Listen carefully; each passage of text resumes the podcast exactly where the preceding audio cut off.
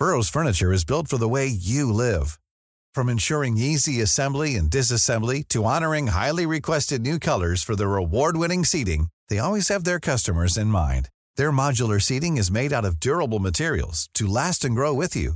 And with Burrow, you always get fast, free shipping. Get up to 60% off during Burrow's Memorial Day sale at burrow.com slash ACAST. That's burrow.com slash ACAST. burrow.com slash ACAST.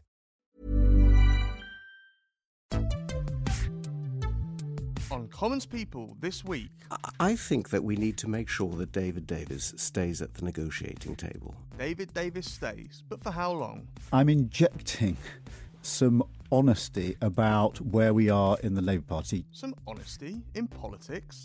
I don't think sacking the people who are working today to solve the problem is going to solve the problem. And don't worry, Chris Grayling's on the case. All of this and more in Commons People.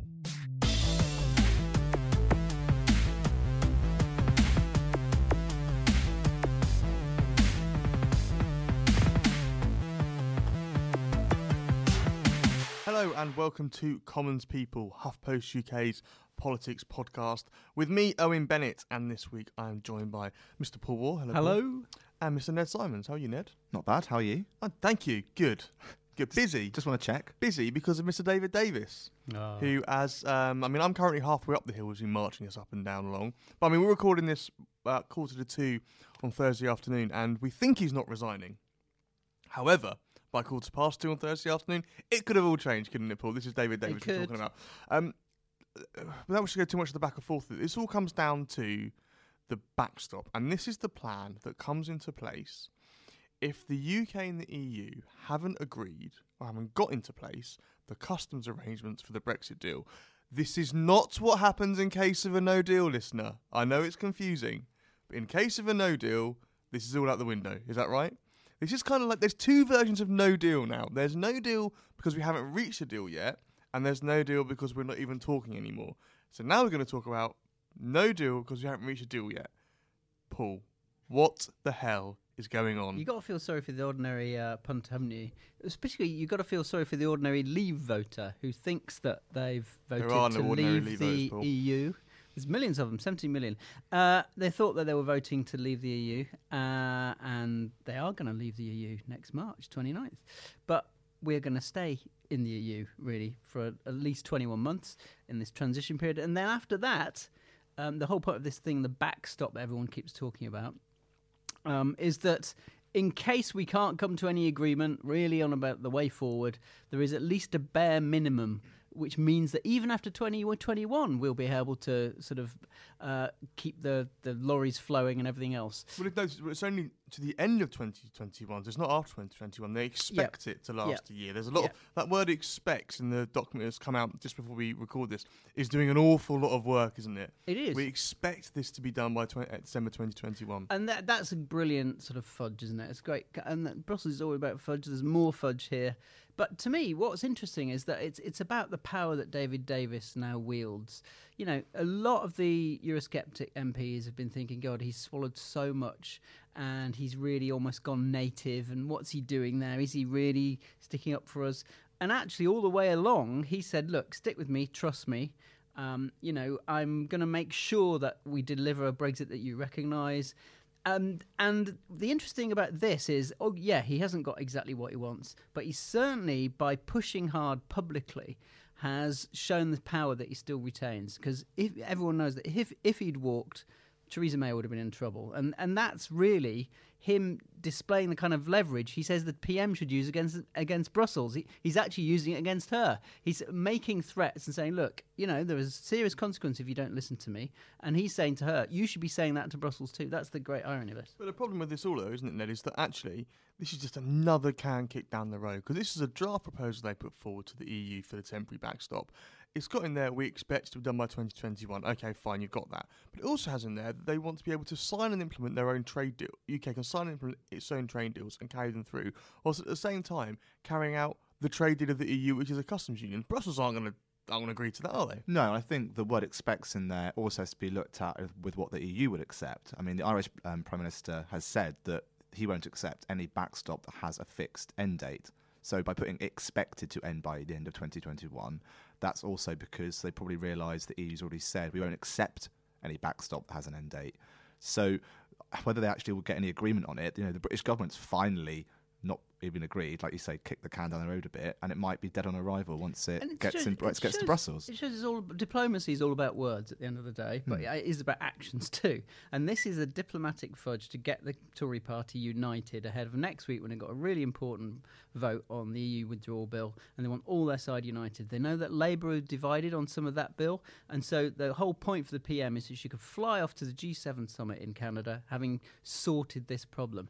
But as I said earlier, it's it's been interesting to show see David Davis just wield the clout that he's got because he is a bit of a loner. There's no question. That's why a lot of people in the in the Tory Eurosceptic ERG group, the European Research Group, don't always trust him because he's he and even his fellow cabinet ministers don't al- always trust him because he does behave as if he's an individual and he will carry a few people with him but he'll keep close to his chest what he really really thinks until he, he feels he needs to wield that power It's worth remembering during the referendum campaign itself, he wasn't used by the official campaign vote leave. He, he was used a couple of times by the unofficial grassroots out campaign, but even then, he kept himself quite a distance f- from it all, really. So when he was made Brexit secretary, I think some people were a bit surprised by that. And Dominic Cummings, who's the campaign director of Vote Leave, has called him thick as mince.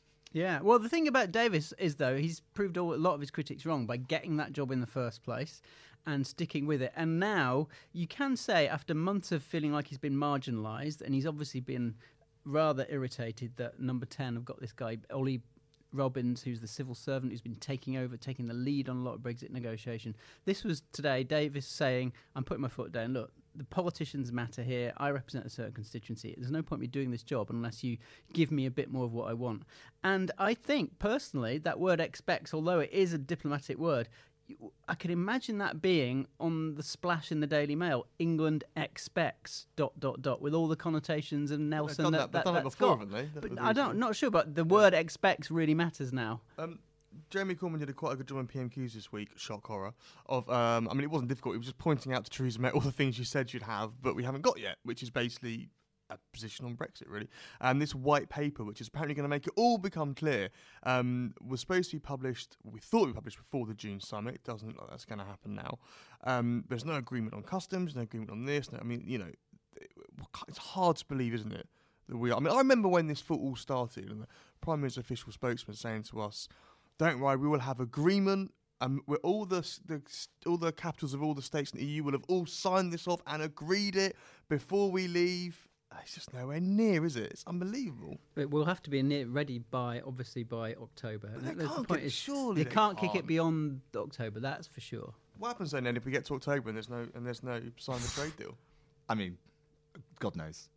To be honest, that's, That's not I'm particularly you. very cutting insight, is it? And This is not really connected to your question, but I thought it was a nice um, kind of as an aside um, in kind of how Theresa May has been able to decide anything. She was supposed to attend um, the opening of a t- play about D-Day last night, which is a nice sort of metaphor for for her Brexit plan going well, but had to pull out because it was all uh, going to shit in her Trouble- cabinet. the And she's been yeah. doing all these private talks in her, her Commons office, Exactly. not in Number Ten. It's quite interesting. The other little uh, little subplot here is that uh, Robbie Gibb, who's the Prime Minister's Director of Not Communications the and former Strategy, Bee Gees. not a BG star, but even more important in number 10, um, is the one who's obviously tried to keep the show on the road for the Prime Minister. He's himself a, a, basically a committed Eurosceptic, uh, and a lot of people, a lot of MPs see him as the conscience of Brexit in number 10.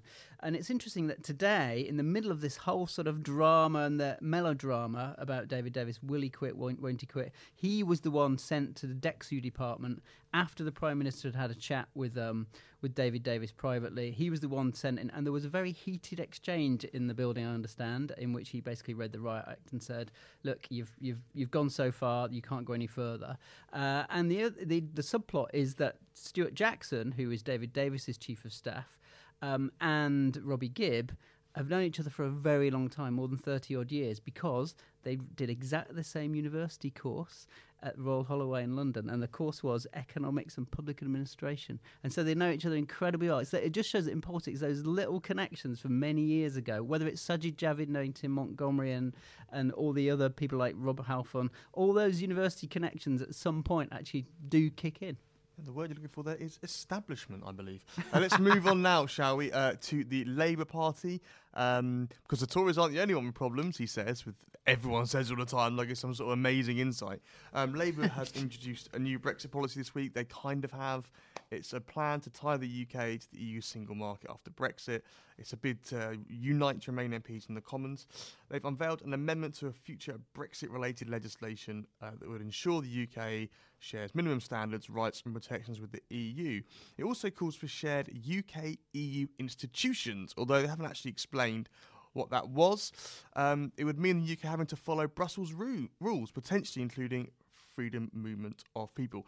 Uh, obviously, it didn't go down well with Labour because this is Labour. Here's uh, Keir Starmer on the Today programme talking about it.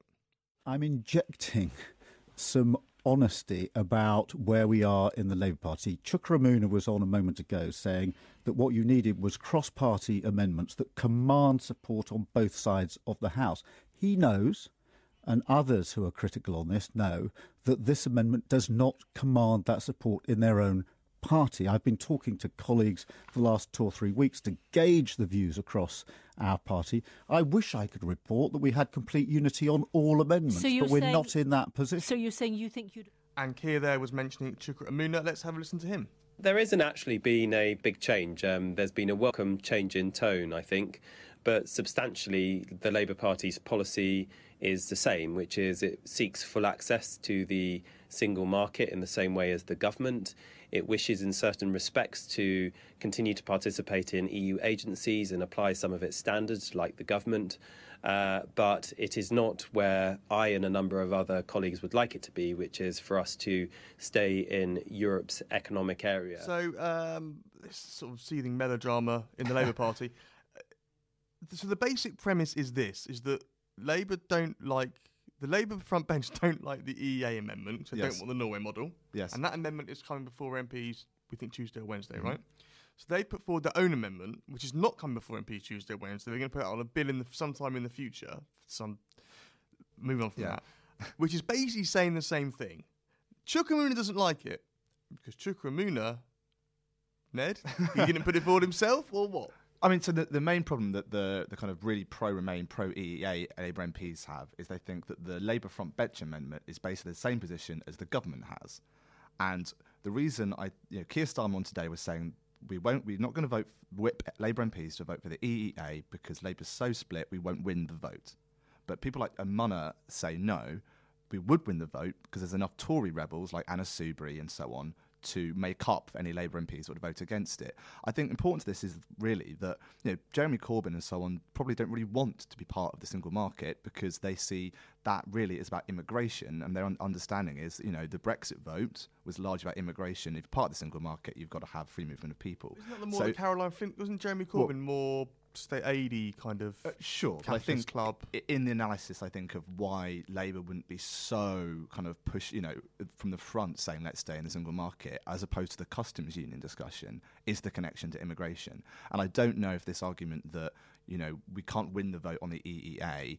So we're not going to bother trying to whip our MP, MPs to back it on the amendment. I think the idea they're not doing that just because of Labour splits might be a little bit disingenuous. Well, what's interesting is that Keir Starmer has had a really important role in all this in trying to, you know, bridge the divide Mm. within Labour and trying to heal those, those divisions. Again, just as the Tories are looking forward next week to uniting, so is Labour, and that's really what Starmer's all about. After he published his his new formulation, his tweak of Labour policy, which is the softest Brexit they've had so far, it's worth not forgetting that. Mm. It's They're really, really important they are what they've moving, done. moving closer and Yeah. closer, aren't they? To, so, to although it's not markets. what the, a lot of the Remainer ultras really want, it is a significant step towards a softer Brexit.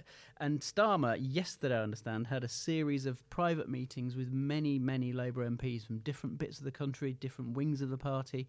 And there was one particular meeting where of, of MPs in Leave areas, where people like Stephen Kinnock turned up and were kind of hoping that they could push the EA amendment. And there was a massive pushback from people like um, uh, Caroline Flint and Wayne David as well, who's writing for the HuffPost as well, uh, and to express that that constituency of Labour MPs who are in Leave areas who say actually migration really matters to my voters, and if you go down the EA route, then really we, we risk, risk losing those votes. But there is also a constituency of Labour MPs in Leave areas who want to stay in the single market. So there is even with that, it's difficult, isn't it, to say, oh, all Leave area MPs think this. So No, that's why it was interesting. He had a meeting specifically of Leave area MPs, and within that meeting Yeah. there was a division. And it, and- and to him, to Starmer, that confirmed why his policy was the best way forward because it's at least one way of uniting them. I mean, a lot of time and effort is spent by people like me, nothing else to do, trying to get my head around Labour's Brexit position. But why am I bothering, Ned? Because they're not in government. Well, most know. things you do, They're not, honest, they're, not, they're not in government. They're not going to be in charge of negotiations. Their job, really, is to scrutinise what the government's doing, not to offer a coherent alternative, right? If, their job is to say, look, Theresa May, you said two years ago we would have as close trade as possible and a frictionless thing. You know, how, where are we with that, right? Yeah, I mean, you could say that by publishing this amendment, by kind of, as we've been saying, incrementally becoming more and more soft, that in itself is pushing the government, and that the kind of outcome of that is scrutinising government policies. That does have an impact on what the government does.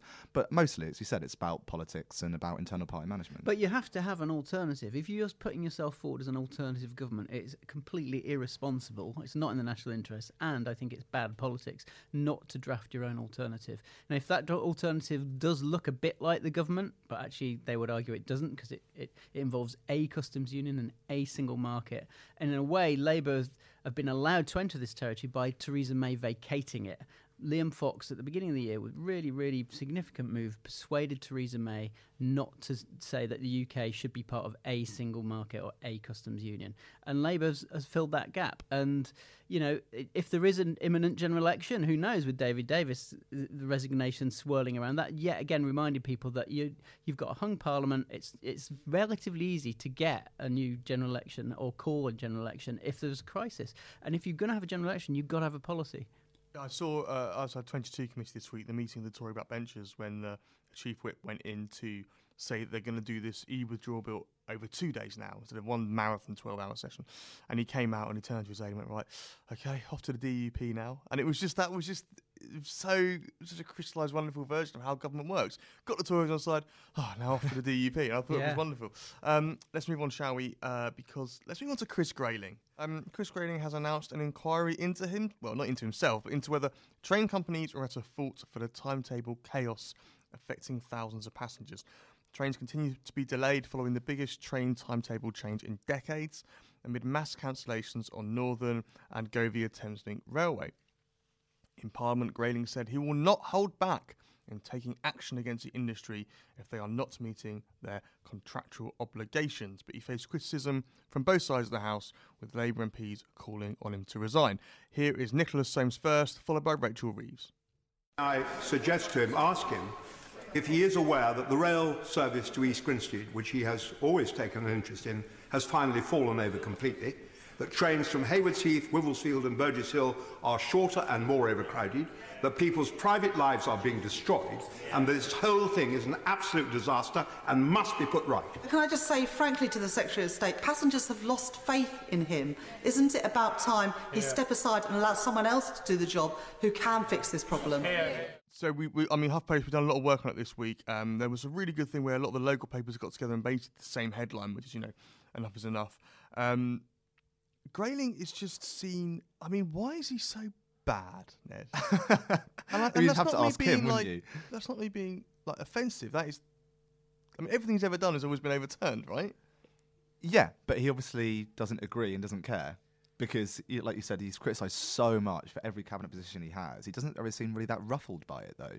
You know, you don't really see him looking particularly harangued, even when he was getting kind of quite, you know, got after by Tory MPs during that statement in the Commons about the trains. It wasn't just Labour MPs, like you mentioned. It was a lot of backbench Tories. You had Michael Fallon basically telling him to, to get a grip, the former Defence Secretary. But he never really comes across looking like he's that kind of bothered by He it. In public, like a, he looks like a, a punched punch bag, doesn't he? he? He really does. I mean, in in both politically and, and sort of physically, he looks like just all right. I'm going to stand here. You just have a go at me. I'm going to absorb all this stuff, and then I'm going to survive at the end of it. Because he, to be fair to him, what he was saying does have some sort of rationality. He was basically saying, "Look, the government has a responsibility through Network Rail, and that's the state-owned bit of this that have really cocked up. Let's be honest; they had they delayed all of their crucial works, which had a knock-on effect. The private sector have cocked up because they knew this was coming down the track, knew that Network Rail had delayed, and they didn't do anything, didn't raise any alarm about it, and so didn't tell ministers. The, the people that really suffer are the poor people that we've done lots on this week, which is people you know being told that they've missed a job opportunity or they're they're late for an interview or they're getting their pay docked or their kids are not getting to school on time. So they're the people who are really suffering. So and I think it was quite smart of Grayling not to make it sound like he was the victim. But, but also, I don't think he particularly looked like he, his kind of any you know action he's going to take. I don't think many voters are going to believe that he's on their side in this. Well, they're having a review, aren't they? well, it's ex- the classic uh, yes yeah, minister exactly. response to everything. Let's And- have a review. Yeah, you know? you know, you could have a situation where this could be happening, and the minister could come across at least PR wise as if they're kind of taking control of it and really going to sort it out. I don't think that's particularly the, the message that came across this week. Speaking as uh, two Southerners, and Paul is basically an adopted Southerner now. you know, we- we I played the clip there from from, uh, from Nicholas Soames. Um, we talked about Michael Fallon. You know, two MPs from the south of England. Is it only because it started to really affect passengers in the south now that the media, Parliament are taking notice? This has been going on in the north well, or is that just a Well, kind of slight lazy? Yeah, I, I don't know if I agree with that actually. I mean, if you look at what's happening on Southern Rail, which is the line between Brighton and London, which is you know perhaps the most kind of southern thing there could be, that's been going on for a long time. So I, I think the fact now it's affected more of the country has made it a bigger issue because there are now more MPs, particularly in the north, that it's affecting their constituents. So I don't think in this situation it's and in a- it's actually the way way, round. It's Don't forget, I think actually it matters more that it's happened in the north and in the Midlands because, and in, in, in Leeds, because don't forget, politically, Yeah. all those seats in the south are safe. Yeah, you no- can have loads of Michael Fallons getting up and, and and Grant Shapps is attacking you, but you'll still have your Tory majority. If you're Pudsey, if you're someone like Stuart Andrew, if you're somewhere on the fringes of Lancashire in those key swing marginal seats, uh, you know you've got Ben Wallace, who's a minister with a seat up there. If your seats are uh, in, un, under threat because your local constituents literally can't get to work, then you're in trouble. Yeah. Whereas the Southern line, which is kind of runs where I grew up, which is Sussex, Surrey, they're not Tories aren't losing those seats, even if the trains stop working entirely. What I do hope off the back of this, though, would be wouldn't it be great if there was some national anger about the lack and the appalling state of bus services nationally? There's always a big outright. Andrew Adonis, go on. There's always an, no. That's the point. Andrew Adonis loves trains, Yeah. whereas actually buses is what a lot of people, particularly from poorer backgrounds, rely on, and, and have been decimated in the rural areas and in the fringes of a lot of big cities. People rely on them, and yet there's been no national outcry about that. And what was it going to take for MPs to stand up for three hours to harangue the transport minister about that? Maybe, but maybe this will wake people up a bit about the, the whole state of transport. Well, speaking of things to wake you up, this week's quiz. Oh, great. Hooray! Hey, that's right, wasn't it? Uh, Jeremy Hunt. Jeremy Hunt, he says carefully, is now the longest serving health secretary since the NHS was founded in 1948. I want you to name me every health. No. Okay. You've done that before. Have I? Okay. Well, we're now going to do um, longest people in jobs. What are the two Okay. options? There's no. no I'm haven't What done that, longest serving HuffPost political someone? Yeah, Ned. That's Ned, right? But you know, so Worked here for who 75 was years. The longest serving since 1945. Who was the longest serving foreign secretary? Uh, I, you can have a is it stab in the options? dark, or I can give you some options. Options, are Options. always Okay. good. Ernie Bevin, Geoffrey Howe, or Douglas Hurd. Great names. Three great names there. Um, I'd be tempted by Ernie Bevin, I'm, but I'm going to say Douglas Ooh. Hurd, Ooh, Douglas Hurd. just because. Uh, the reason I'm tempted by Ernie Bevin Oh, what are you thinking about Bevin, Paul? Go on. is because Being There's some tempted. mention- Nye the Bevan was the longest serving health secretary until Hunt, Yes. and that was because Nye Bevan. no, he was wasn't actually. He was longest serving Labour. Labour, actually before yeah, he was Labour, but he was yeah. there for a long time, like six years or yeah. something. So, and that was Bevin overlapped with him. I'm going to go for Bevin because he overlapped at the same time. Because he's got the same name as Bevin. No, because he was in that same Actually, 45, what you 50 said. 45 51 government. He was Paul, and he did serve for 45 to 51. However, he's not the longest serving. Ah, It is Mr. Geoffrey Howe, 83 to Ah. 89, 2,236 days. that's a I long messed that up. Uh, then Douglas Hurd, 2078, and then Ernie Bevin, 2052. Who is the longest serving defence secretary? And I'm saying secretary when it was created in 1964, Ah, before, not- not a minister. not Minister of Okay, War. so was it Geoff Hoon? I know. No. I just love saying. it. Was it Denis Healey or was it Peter Carrington? Hoon, Healey, Carrington, Um, Sessions. Go on. Uh, Carrington. I'm going to say Carrington purely because it's brilliant trivia. He was 99 yesterday, and he's the oldest. I think he's the oldest Tory peer. I think he is. Right. Unless, of course, you're listening on Friday, in which case he was 99 two days ago. Sorry. And yes. so on. What? Yeah. Yes. The answer is Denis Healey, Ah. 64 to 70. Uh, Geoff Hoon was 99 to. Geoff Hoon was the second longest. Really? And then Carrington. Uh, Whatever. Yeah. Wow. Then Carrington, 774. Longest serving transport secretary since 2002. Uh, Before then, it was all divided up. And all weird right. stuff. Um, was it um, was it Alistair Darling? Was it Patrick McLoughlin? Or was it Ruth Kelly? um, Again, I laughed at the Uh, name. Ruth Ruth Kelly. Kelly. I know. I think McLoughlin. Oh. What was the first one? Uh, Alistair Darling. Darling. I'm going to go for Darling Yes, because Darling. it. Um, darling, darling, It was Alistair Darling. Um, the two twelve Rubbish at this. with 1,438 days, just 28 days more than Patrick McLoughlin. 2012 2016. Oh, Ruth so- Kelly did it with 434 days. There's no prizes of second place, Ned. Don't get at me. And finally, Education Secretary since 1964. Who was the longest serving? Was it Kenneth Baker? Was it Mr. Michael Gove? Or was it Keith Joseph? Ooh, Yeah. Mm, tricky. mm. I'm going to say Kenneth Baker Kenneth Baker. because there's lots of. He's remembered. He's remembered Um, fondly. Who were the other two again? Uh, Gove. Yeah. Have you heard of him? Yeah, yeah, yeah. And uh, Keith Joseph. Oh, I don't know. Keith Joseph. Yeah, it was Keith Joseph. Oh, great. Ah. Th- I knew that. one wasn't a guess. Um, and then Gove was 10 to 14. And then Baker was 86 to 89. So, he did yeah. a lot more than the others Yeah, well, not in more that than Gove. short period. Come on, Gove did a lot. Hmm. Find out more in about April next year. Oh, Anyway, well, uh, more, so or- thank you- what? Find out things you already knew. Yeah, yeah, yeah, yeah, yeah. Find out things you've read elsewhere. Find out more if you're a GCSE student. That's for sure. Satire in it from Paul there, getting in. Uh, that's it in it this week. That's it. Is there It's- anything else to talk it's about? a whirlwind of a week. There's been a lot. I mean, there was a lot this week we could have talked about. We could have talked about abortion.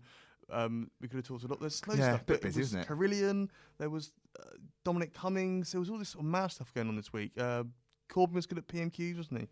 Yeah, he was. And he chose Brexit. wh- Again, was Again. the right decision Yeah, because he- you just keep he plugging beat away at on it, government yeah. divisions, you know.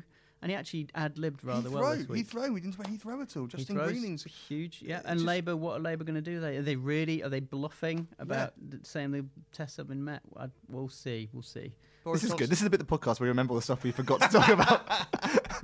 It's the, is this podcast uncut? This is podcast. Unscut. Uh, yeah, thanks everyone for listening, and we will. Uh, you'll hear from us next week. Goodbye.